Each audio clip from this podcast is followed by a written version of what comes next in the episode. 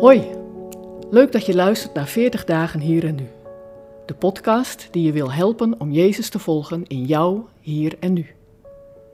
Vandaag is het vrijdag 25 maart. Hagar, die zelf graag feestjes organiseert, probeert zich voor te stellen hoe het moet zijn als je net als Jezus keer op keer te maken krijgt met mensen die jouw uitnodiging voor het feest afwijzen. Vorige maand werd ik 40 en omdat ik dol ben op feestjes, organiseer ik ze zelf ook graag. Liefst compleet met thema en dresscode. Ons Beauty and the Nerd feestje van bijna 10 jaar geleden is in onze vriendengroep nog steeds legendarisch. Maar hoe dol ik ook ben op al die gekkigheid, mijn feestje is pas echt geslaagd als ik het kan vieren met de mensen van wie ik hou. Het idee dat zij een uitnodiging voor mijn feestje afwijzen, bezorgt me spontaan een knoop in mijn buik. Wat moet Jezus dan wel niet gevoeld hebben? Hij nodigt mensen uit voor niet zomaar een feest, maar voor het feest van de eeuwigheid. Een feest dat het verschil maakt tussen leven en dood. En wat is hun reactie? Ze wijzen zijn uitnodiging af. Sterker nog, ze wijzen hem af. Ze geloven niet in de persoon die de uitnodiging verstuurt. Jezaja had dit al voorzegd in Jezaja 6.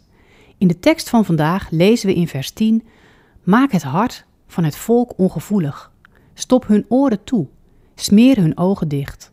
Dan kunnen ze met hun ogen niet zien, met hun oren niet luisteren en met hun hart niet begrijpen. Johannes haalt die woorden van Jezaja dan ook aan in Johannes 12. Jezus wist dat hij met ongeloof te maken zou krijgen, met verzet en afwijzing.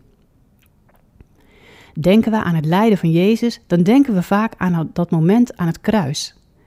Eigenlijk is dat lijden van Jezus al veel eerder begonnen. Elke afwijzing moet gevoeld hebben als een stomp in zijn maag. Helemaal de afwijzing door mensen die dicht bij hem stonden. Pijnlijk duidelijk wordt dat in Matthäus 26. De knoop in mijn buik, waarmee ik begon, komt terug als ik dat hoofdstuk lees. Lees het vandaag ook eens en probeer je, voor zover dat mogelijk is, te verplaatsen in Jezus. Je leest er op verschillende momenten hoe de discipelen die zo close met hem waren, Jezus laten vallen als een baksteen. Verraden zelfs. In vers 56 staat, alsof het niets is in een klein zinnetje, daarop lieten alle leerlingen hem in de steek en vluchtten weg. Zie je wat er staat? Alle. Alle. We lezen nog even verder in Johannes 12, vers 42. Toch waren er ook veel leiders die wel in hem geloofden, maar vanwege de fariseeën kwamen ze daar niet voor uit, omdat ze niet uit de synagoge gezet wilden worden. Ik vraag me dan af, als ik eerlijk naar mezelf in de spiegel kijk, wat zou ik hebben gedaan? Ik denk aan al die keren dat ik Jezus afwees, of in ieder geval niet de eer gaf die hij verdiende. Die keren dat ik niet openlijk voor mijn geloof uitkwam, het geloof weg, wegmoffelde in een gesprek, of dat schot voor open doel bewust niet inschoot, terwijl ik de kans had van Jezus te getuigen. Ik bid vandaag deze woorden van Paulus uit 2 Timotheus 1, vers 6 tot 8 als gebed voor mezelf en voor jou.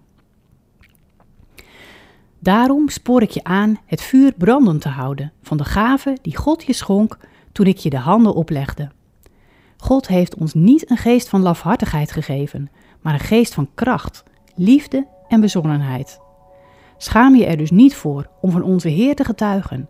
Schaam je ook niet voor mij, die omwille van Hem gevangen zit, maar deel in het lijden van het Evangelie, met de kracht die God je geeft.